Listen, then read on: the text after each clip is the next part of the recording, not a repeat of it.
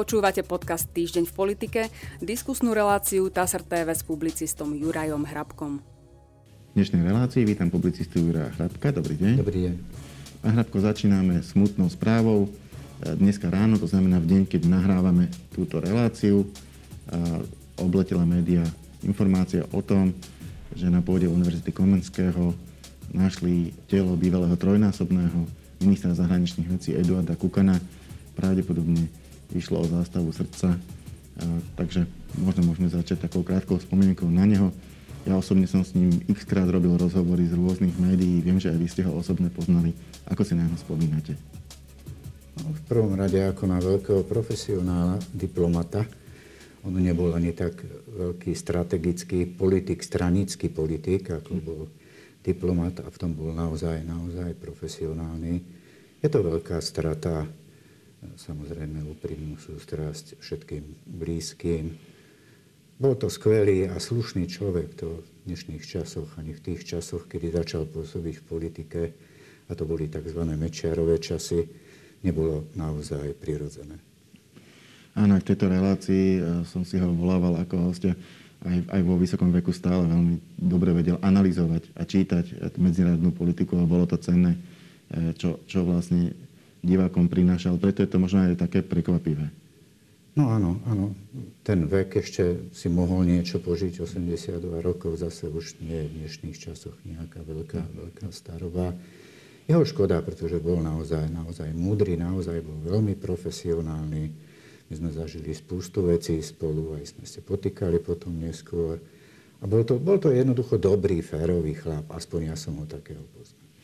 Dobre, poďme teda k téme. Tentokrát máme iba jednu tému našej debaty, e, pretože parlament schválil a pani prezidentka už podpísala obrannú zmluvu z USA. E, samotná tá zmluva je veľká téma, a, ale druhá veľká téma je aj to, ako, ako ju parlament vlastne schválil a ako prebiehala rozpráva, lebo sa tam naozaj veľa vecí stalo asi historicky poprvýkrát. Začnem správou TASR z 9. februára. Poslanci Národnej rady v stredu odsúhlasili dohodu o obranej spolupráci Slovenska s USA. Za hlasovalo 79 poslancov zo 140 prítomných, proti bolo 60. Obrannú zmluvu podporili SAS a Olano, proti boli poslanci Olano Romana Tabák a Milan Kuriak. Za dohodu hlasovali aj nezradení poslanci zo strany za ľudí a tiež nezradení poslanci Tomáš Valášek s Miroslavom Kolárom. Hnutie sme rodina nehlasovalo jednotne, proti boli Martin Borgula, Adriana Pčolinská, Peter Pčolinský, Petra Hajšilová, Igor Kašper a Miloš Stvrček. Predseda hnutia a Národnej rady Boris Kolár sa zdržal hlasovania. Proti dohode hlasovali jednotne poslanci Smeru SD, LSNS a nezaradení poslanci okolo Petra Pellegriniho, aj Tomáša Tarabu či Milana Mazureka, uvádza TASR. Chcem povedať, že v tej rozpráve zazneli úplne diametrálne odlišné pohľady na túto zmluvu. Ja som mal niekedy pocit, ako keby išlo o dve rôzne zmluvy, pretože e, zatiaľ čo koaliční poslanci, aspoň väčšina z nich, sa snažila zdôrazňovať, že táto rámcová dohoda je tu preto, aby zvýšila bezpečnosť Slovenska aj v situácii, ktorá nie je jednoduchá. E, naopak opoziční poslanci tvrdili, že táto, táto zmluva nejako nezvýši bezpečnosť Slovenska a naopak pripraví nás o časť suverenity. Tak možno prvá otázka by bola taká bazálna. Ako hodnotíte túto zmluvu Hodnotím ju aj po jej schválení, respektíve po ratifikácii pani, pani prezidentkou, tak ako predtým. Ja ju vnímam ako posilnenie bezpečnosti Slovenska a všetko ostatné, čo je okolo, je pre mňa podružné. Tak Pretože si nemyslím, že by sme Slovensko prišlo touto zmluvou o nejakú časť alebo čo zvrchovanosti, to suverenity. To už časti sme sa vzdali vstupom do Európskej únie. Nie sme suverená, zvrchovaná krajina, tak ako sa nám tu snažia niektorí ľudia, ľudia navrávať. A napokon, ako môžete byť suverení a zvrchovaní, keď nemáte zaistenú bezpečnosť. To nejde. Poďme teda k tomu parlamentnému rokovaniu. Veľa vecí sa stalo naozaj prvýkrát. Jedna bola taká, taká celkom kuriózna. Parlament sa rozhodol odmietnúť vystúpenie generálnemu prokurátorovi Marašovi Žilinkovi, Jednoducho nenazbieralo sa dostatok poslancov, ktorí by zahlasovali za to, aby mohol vystúpiť. To sa ja teda nepamätám, že by sa už bolo stalo, že by generálny prokurátor požiadal Národnú radu o vystúpenie a tam ho zamietla. E, ak sa milím, môžete ma opraviť. Druhá vec je, že najprv mu zamietli to vystúpenie, ale potom na poslaneckom gremiu sa dohodli s opozíciou, že to vystúpenie predsa len prečítal, ale nie pán generálny prokurátor Žilinka, ale namiesto neho pán poslanec a podpredseda Národnej rady Blanár. Tak ako, ako hodnotíte túto ako keby nuansu rokovania parlamentu? Neviem, či to je nuansa, ale v poriadku, môže sa to zrejme aj tak hodnotiť.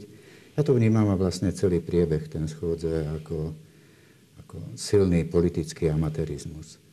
A v súvislosti s tým, s akým programom, s akou zmluvou sa to udialo, tak to naozaj bol veľmi silný politický amatérizmus, ktorý vládna koalícia ale že absolútne nezvládla.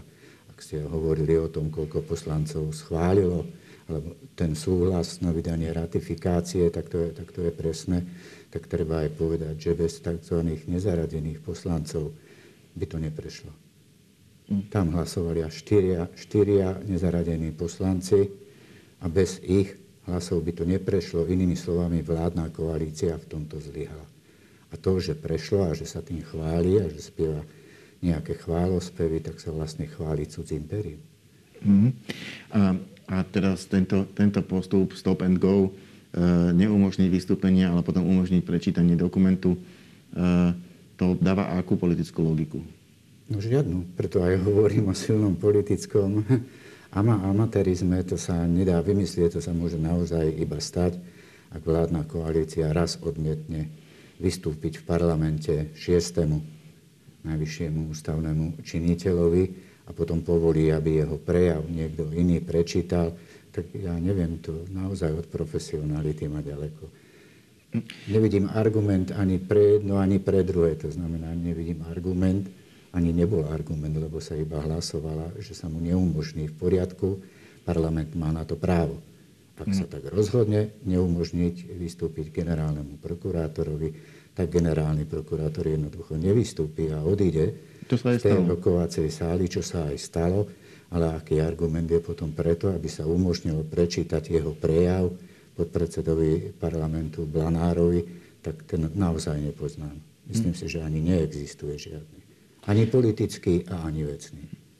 A má, má sa zmysel ešte k tomu vrácať. Ten prejav bol zhrnutím prípomienok, ktoré dala generálna prokuratúra k zmluve ešte teda v čase, keď, keď bola v prípomienkovom konaní, čiže dalo sa s nimi niečo robiť, ale nerobilo sa.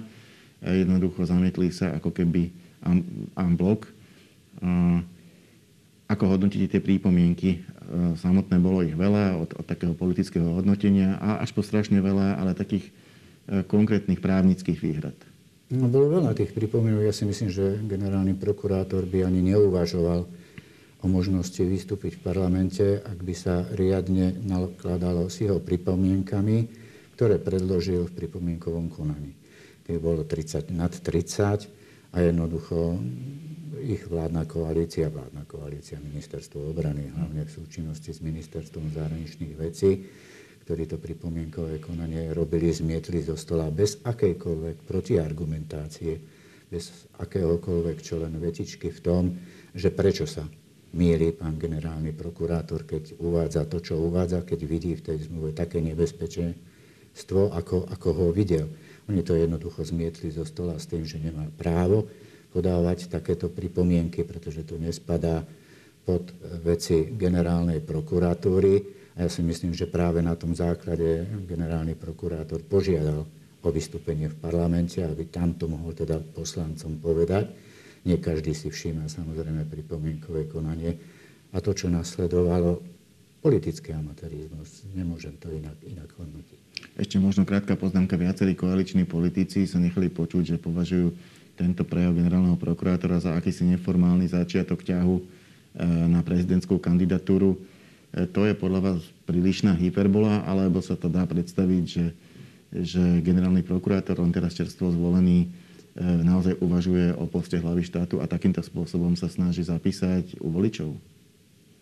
Ja si to nemyslím, to je ríza špekulácia ktorá opäť má iba odvrátiť pozornosť od vecných pripomienok generálneho prokurátora, ktoré vzniesol e, k tejto, k tejto, tejto dohode, no tak ak nemáte vecný argument, povedať, prečo sa míli generálny prokurátor, pretože on sa mýlil aj v niektorých veciach, veď nikto nie je dokonalý, no tak nadhodíte politickú tému a poviete, že tak to je presne ako vy hovoríte, že to je príprava na to, aby kandidoval za prezidenta republiky. Ale sme ešte veľmi ďaleko od volie prezidenta republiky a ja si nemyslím, že toto je nástup Maroša Žilinku na to, aby sa o takýto post uchádzal, aj keď sa to samozrejme vylúčiť nedá, ale všetko okolo toho, čo povieme a čo zaznelo, sú iba čisté špekulácie. K tomu nie je žiadny vecný argument.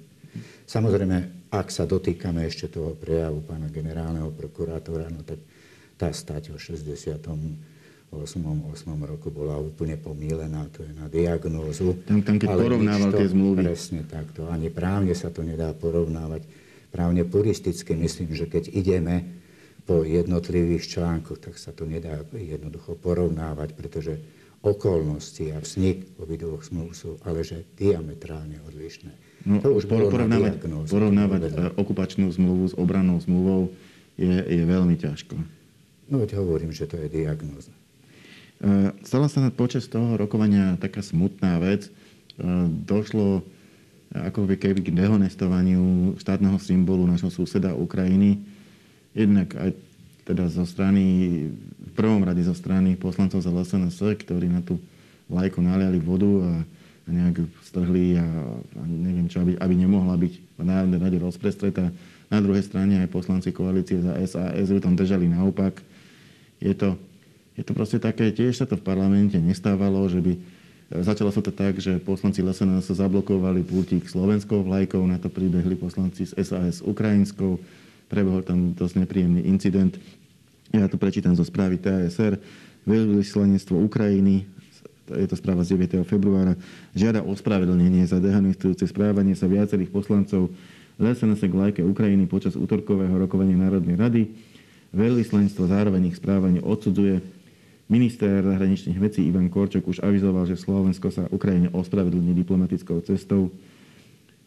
A mám tu citát e, z veľvyslanectva. Ivan Korčok počas rokovaní v Kieve potvrdil pevnú a neuchvedenú pozíciu Slovenska pri podpore Ukrajiny, nesprávne zaobchádzanie s vlajkou Ukrajiny poslancami Marekom Kotlevom a Andrejom Medveckým nemôže touto podporou otriasť. To je, to je citát veľvyslanectva ukrajinského. E, ako hodnotíte tento incident? No, v prvom rade si nemyslím, že prvotne sú viny poslanci LSNS za to, ako zaobchádzali s tou vlajkou, ale v prvom rade viním tých, ktorí tú vlajku mali pripravenú a priniesli ju a rozprestreli ju pred tým rečníckým pultíkom, to znamená poslanci vládnej koalície, poslanci SAS, konkrétne ako hovoríme o dvoch poslancoch.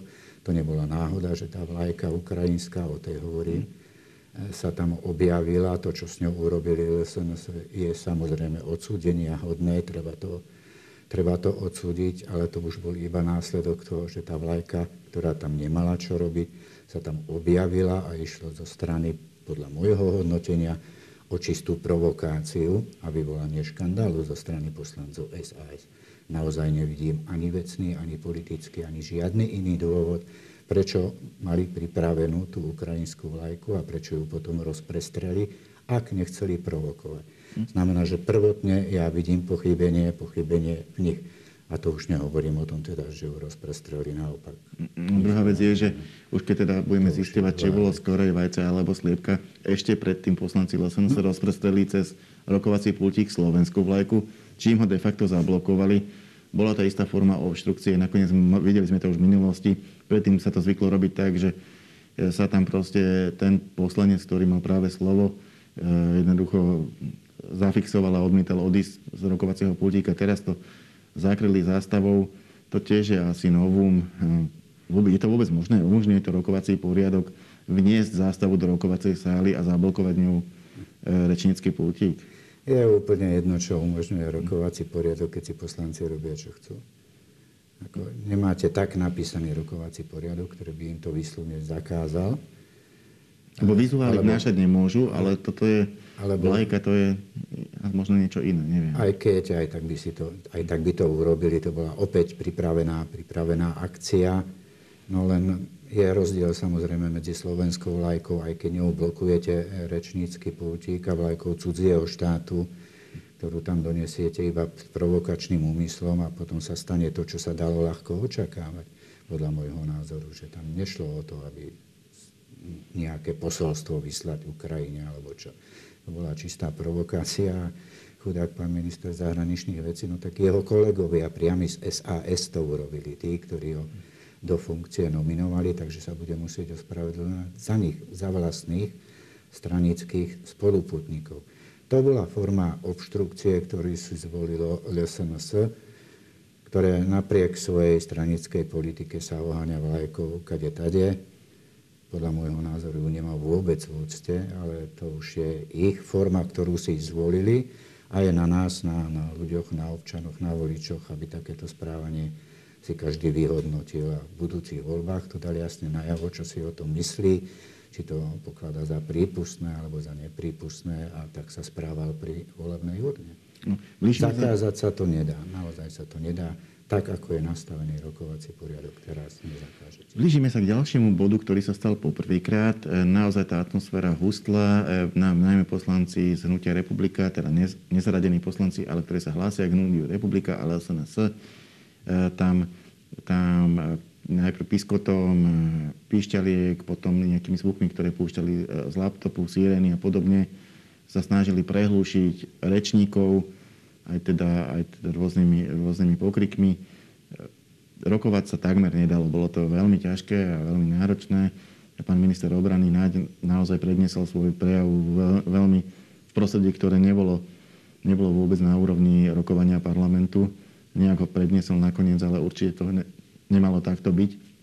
Napokon došlo takmer až k fyzickým incidentom. To znamená, tá atmosféra sa veľmi vybičovala. Vybičovaná bola aj pred parlamentom, kde v tej chvíli niekoľko tisíc ľudí demonstrovalo proti tej zmluve a v parlamente to prebiehalo takto. Nakoniec to dopadlo e, spôsobom, aký som ešte v parlamente tiež nevidel. Parlament odhlasoval predčasné ukončenie rozpravy, jednoducho to celé zastavil Tí, čo ešte mali vystúpiť, strátili tú možnosť a kto chcel, tak ten mohol aspoň písomne odovzdať svoj prejav, prejav vedeniu Národnej rady, ale jednoducho rozpráva sa hlasovaním, to znamená väčšinovo e, ukončila predčasne. Ako hodnotíte toto? Pozrite sa v prvom rade, parlament je obrazom spoločnosti. To, aký je parlament, tam nikto nie je na čierno, ak to poviem v úvodzovkách. Tam sú ľudia, ktorí boli zvolení v riadnych demokratických voľbách a nemusí sa nám ten obraz, ktorý bol v parlamente, ktorý sme mali možnosť vidieť, páčiť, ale je reálny. Taký sme. Takí sme voliči, pretože sme volili tak, ako sme volali. Iných politikov jednoducho nemáme ako tých, ktorých sme si zvolili. A to je ten obraz, ktorý, opakujem, je nepekný, alebo môže byť pre niekoho nepekný, ale tak či onak je reálny. Pozrite sa, pán A to minister... ukončenie rozpravy? Prosím? Poslanci odhlasovali, že rozpráva sa skončí predčasne. To, to sa nestávalo v minulosti, je to tiež precedens. To sa nestávalo v minulosti, ale môže sa to stať už podľa zákona o rokovacom poriadku, kde to takto, takto uvedené je. Aký význam mal vôbec e, pokračovať v tom rokovaní, ak mm. tá situácia v parlamente, v ktorom má mimochodom ústavnú väčšinu vládna koalícia, tak všetko tam diktovali poslanci opozície. Áno, to, to naozaj je... išlo podľa ich scenára. Myslím si, že to, čo opozícia mohla vytlosť v úvodzovkách z tejto schôze, tak sa jej asi všetko podarilo. Aspoň ne, neviem, čo by sa ešte viacej dalo. Všetko, všetko je vyšlo s tým zámerom. Samozrejme prispela k tomu aj vládna, vládna koalícia. Ak ste spomínali prejav ministra obrany pána Naďano, tak tiež provokoval alebo arogantne sa správal e, pri tom, pri tom prejave. Ja neviem, nerozumiem tomu, k čomu je dobré. On spomenul Roberta Fica viac ako 20 krát určite. Mm. Neviem, neviem, k čomu to bolo dobré, ale jednoducho, ak to malo poslúžiť k vybičovaniu tej atmosféry ešte a dodania gúráže opozícii, tak potom to splnilo svoj účel. Tak, to, tak sa to dá, dá konštatovať. Ale opakujem, celá tá schôdza bola v režii opozície a nie vládnej koalície, pričom zase stále platí opozícia iba taká silná, aká je slabá vládna koalícia. Nemôžem to ja vyčítať opozícii, že sa správala tak, ako sa správala, že využívala obštrukciu, že aj nejaké novinky zaviedla do toho parlamentu, pretože vládna koalícia, v prvom rade predseda parlamentu, predsedajúci schôdze si majú vynútiť rešpekt rokovacej sále a ukázať v ňom, ako sa pravidlá majú dodržiavať alebo nie. Toto bolo celé mimo. A mimochodom, pán Kolár naznačil, že by som mohol meniť rokovací poriadok a že by sa zaviedol inštitút parlamentnej stráže. Podobne je to napríklad vo Veľkej Británii. Tam, e, tam, tam sa s tým naozaj nebabrú. Keď ten poslanec sa správa nevhodne, tak ho vyvedú. E, vyvedie parlamentná stráž. E, pomohlo by to u nás upokojiť vážne v parlamente? Ja si myslím, že nie. Myslím si, že nie, o tom sa uvažovalo aj ďalej. Poznáme parlamenty, kde to, kde to funguje. Pozrite sa zase, aby som nebol prísny, no veď každý z nás pozná parlament, kde sa poslanci bijú. Že sa mm. zvyknú, zvyknú byť. E, čiže k tomuto sme my ešte neprišli. K nejaké strkanice v parlamente už boli. Ak si spomenieme na poslanca Martvoňa a mm. inú, alebo poslanca Matoviča, s jeho figurínou Roberta Fica, keď mu ju odniesli smeráci, tiež, sa, tiež tam bolo strkanie všelijaké. Bolo to priamo, priamo v rokovacej sále a treba povedať, pozrite sa, parlamentnej demokracii, na akú sa Slovensko hrá, no tak je to parlament, ktorý je chrámom demokracie a rokovacia sála je srdcom. Je srdcom. Tam naozaj nepokladám ani ja osobne za správne, aby tam mohli vtrhnúť, aj keď na zavolanie predsedajúceho schôdzu, nejaký, nejaká SBS alebo, alebo neviem kto, to bôžne so zbraňami, ako to býva zvykom, že majú tie parlamentné stráže aj zbraň, to nie. Buď nech sa tam poslanci pobijú a nech ich e, zavolajú rýchlu zdravotnú službu, nech ich povinášajú, alebo teda nech sa naučia správať slušne, tak aby k fyzickým konzultáciám neprichádzalo. To je neprimerané, neslušné, nevkusné, vulgárne, mohol by som tými prívlastkami pokračovať do nekonečna, no ale opakujem, sú takí, akí sú. Ja si osobne myslím, že sa dá sprísniť ešte rokovací poriadok, aby sa dalo vyhnúť a jediné, jediné, o čom som presvedčený, že tí poslanci rozumejú, je siahnuť im na peniaze. Mm-hmm. Čiže žiadne také, že vykážem vás zo sály, a môžete sa vrátiť e, na hlasovanie a keď vás vykážem dvakrát, už vám zoberiem polovicu platu, alebo neviem, ako to je nastavené. Toto treba sprísniť a oni si to potom veľmi dobre rozmyslia, pretože tie ich financie sú značne vysoké, zarábajú okolo 5000 eur mesačne a toto by podľa mňa sedelo zobrať im tie financie a potom by si rozmysleli, hm? ako sa budú správať. Predseda Smeru SD Robert Fico tvrdí, že obranná zmluva je nadradená zákonom Slovenskej republiky, ale nie ústave. Ja som už takéto niečo počul, myslím, z Polska. Tak, takýto podobný argument, ktorý sa ale týkal, týkal Európskej únie, že jednoducho legislatíva Európskej únie je nadradená Polskej, ale nie Polskej ústave. Neviem, či je tento argument ale univerzálne platný, alebo je to jednoducho len právnický názor.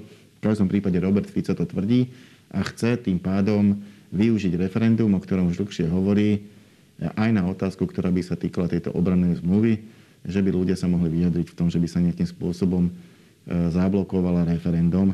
A okrem toho by tam bola ďalšia otázka, ktorá by sa týkala skrátenia volebného obdobia a, a tretiu by pridal asi Peter Pellegrini nejakú sociálnu. Ako hodnotíte túto petičnú referendovú akciu, pripravovanú zatiaľ? O to neviem, to si vás poprosím, to počkajme, keď tá petičná akcia sa rozbehne a budeme vedieť otázky, budeme vedieť, vedieť posúdziť. Myslím si, že Robert Fico mieša hrušky s jablkami. On má pravdu, veď e, poslanci schválili a prezidentka ratifikovala aj s doložkou, ktorá hovorí o tom, že táto dohoda, teraz hovoríme o obranej dohode, má prednosť pred zákonmi, Slovenskej republiky a samozrejme nemá prednosť pred ústavou Slovenskej republiky, ale pred jej obyčajnými zákonmi má prednosť. No to, či to môže referendum zvrátiť, ja si teda nemyslím. Počkám si, ako bude tá otázka naformulovaná, ale aj tak si to nemyslím, pretože tá dohoda nie je zákon. Každý vie, že ústavným zákonom dokážete prebiť zákon, ústavným zákonom dokážete prebiť aj rozhodnutie ústavného súdu. To áno, ale dohoda nie je zákon. Ide o dohodu, ktorá je medzinárodná dohoda a medzinárodné dohody, a to by vedel najlepšie dokúkam povedať, sa riadia úplne inými pravidlami. Ja si nemyslím, že tá dohoda je vypovedateľná, pretože v nej to nie je napísané. To je to, čo sme kritizovali kedysi, keď to vyšlo najavo, aj že toto by tam mohlo nejakým spôsobom byť, aj keď vieme, že druhá strana sa potom neuplatí investovať nič, ak nemá istotu v tom. No ale medzinárodné dohody sa líšia aj od ústavných zákonov, aj od iných zákonov, sú spravované podľa úplne iných pravidel. Ja si nemyslím, že ústavný zákon by dokázal niečo urobiť s touto medzinárodnou dohodou bez toho, aby to nevyvolalo medzinárodný škandál a neboli porušené pravidlá, ktoré hovoria o tom, čo a ako sa nakladá, ako sa uzatvárajú a tak ďalej a tak ďalej medzinárodné dohody. To je úplne iná vec ako zákon. Posledná otázka. Keď som tu mal svojho času pána Slosierika z agentúry Focus, eh, hovoril, že je svedavý, že či táto téma obrannej zmluvy nejako po, pohne s preferenciami politických strán. Tam sme vtedy chvíľku aj polemizovali, že tí voliči v podstate e, tí, ktorí sú proti zmluve, už aj tak volia strany, ktoré sú proti zmluve a tí, ktorí nie sú proti zmluve, volia strany, ktoré nie sú proti zmluve. Takže možno, že by to nemuselo pohybať s preferenciami. Na druhej strane prebehlo to dosť dramaticky. A myslíte si, že bude to mať nejaký efekt? Ja si myslím, že v prvom rade to bolo robené aj správanie sa opozície tak aby to ten efekt malo a obávam sa toho, že ten efekt e, to bude mať, že istým spôsobom sa opozícia posilní, pretože to zase treba brať ale trochu zo širšieho dohľadu ako rídzo iba o tej e, dohode, obranej dohode. To bola zámienka na to, aby sa predviedlo to, čo sa predviedlo. Ukázala sa slabosť vládnej koalície a vedenie opozície v tom zmysle, že dokázala ovládnuť tú schôdzu a všetko sa tam uskutočnilo podľa jej scenára. To sa opakujem, ale hovorím to teraz v súvislosti s tými preferenciami a treba brať do súvislosti širšie okolnosti, ktoré teraz v krajine sú. To znamená aj to nezvládanie pandémie alebo, alebo vírusu, aj to zvyšovanie cien všetkých potravín, energií. Jednoducho treba brať pri tomto aj do úvahy frustráciu ľudí, ktorým je úplne jedno, či nejaká dohoda bola ratifikovaná alebo nebola, ale jednoducho sú frustrovaní z toho a z tej frustrácie vinia vládu ako takú. Nie kvôli ratifikácii dohody, ale vôbec kvôli, kvôli svojej životnej situácii. Takže myslím si, a bolo to robené za tým účelom, že môžu ešte tie preferencie Robertovi Ficovi dať prvenstvo nejaké, alebo upevniť jeho prvenstvo, hoci sa budú hlavne prelieva teda z hlasu sociálnej demokracie a samozrejme, ak to beriem už takto, takto zo široka, no tak nie je to nič pekné, pretože vidíme, že ani Robert Fico už necuká od spolupráce s neonacistami, s extrémistami, akokoľvek ich chcete, eh, chcete pomenovať. Vidíme tu chyby zo strany médií, niektorých, ktoré sa robia, to už nie je tak, ako to kedysi bývalo a všetci ako keby chceli, aby sa ten Robert Fico vrátil ešte štvrtýkrát na premiérsky stôl, alebo robia všetko preto, aby sa tam vrátil. Neviem, neviem teda, teda, prečo ho treba spomínať tak často, prečo mu treba vychádzať v ústretí, ale je to rozhodnutie každého toho média, každej tej spoločenskej situácie, každej tej tlačovej besedy, ako sa prezentuje, ale obávam sa teda, že keď to pôjde takto ďalej, pri nevýraznosti a nekompetentnosti tejto vládnej koalície, ktorá je zrejme najväčším, najväčším sklamaním doteraz, čo bolo, ak si vezmeme výsledky volieb a nádeje, ktoré voliči do tejto vládnej koalície vkladali, tak po dvoch rokoch je všetko preč a naozaj sa tu uvoľňuje veľmi nebezpečná cesta. Ďakujem pekne, to bola posledná otázka a posledná odpoveď našej dnešnej debaty. Ja za účasť Ďakujem publicistovi Jurajovi Hrabkovi. Ja ďakujem za pozvanie.